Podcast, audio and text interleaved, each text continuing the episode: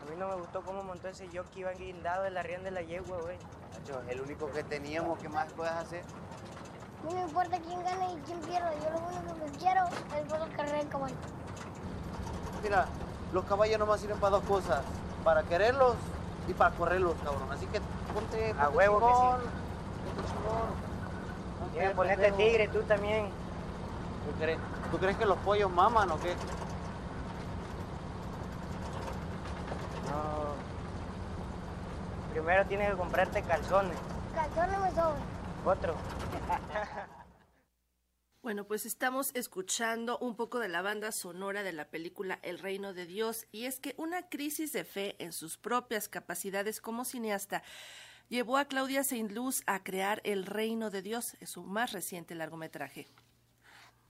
Neymar es un niño que vive en un pueblo pequeño donde pasa el tiempo cuidando caballos, pidiendo dinero en un tope y ayudando a su mamá a vender tamales los fines de semana. El chico se encuentra entusiasmado pues pronto hará la primera comunión, un evento en el que, según su abuela, podrá encontrarse con Dios. Sin embargo, la alegría y la inocencia del infante quedarán atrás debido a diversas dificultades y decepciones que le hacen perder la fe. Es la historia de El Reino de Dios, cinta de Claudia Saint-Luz, inspirada en la propia crisis de fe en sí misma que la realizadora experimentó al tener múltiples contrariedades en su profesión como cineasta. La historia de un niño pequeño, tiene siete.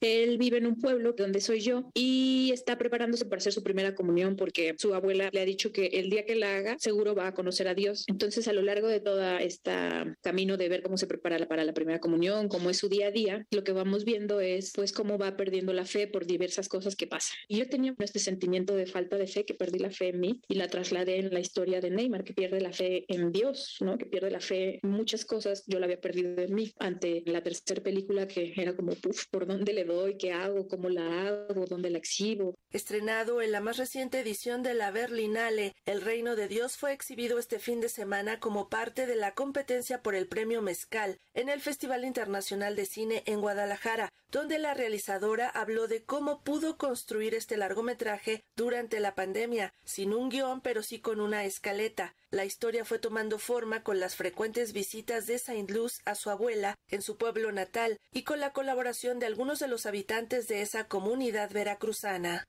En la pandemia lo que hice fue ponerme a escribir y lo que hacía era que cada mes iba a visitar a mi abuela y buscaba como la gente que me parecía mejor para ser de mamá o de abuela e iba ensayando poquito con ellos, como un fin de semana cada mes y luego un poquito más de días, hasta que en un momento ya sentía que lo tenía consolidado. Entonces, pues nos lanzamos a hacerla en mayo, fuimos nada más cinco personas del DF, el fotógrafo, el sonidista, el asistente de cámara y mi gaffer. Entonces, el clima estaba a 40 grados centígrados, pues no hay tantas comodidades en mi pueblo. Entonces me apuré a filmarla, la hice rápido en 15 días y gracias a toda la gente que siempre me ayuda en mis películas en la postproducción, pues pude acabarla.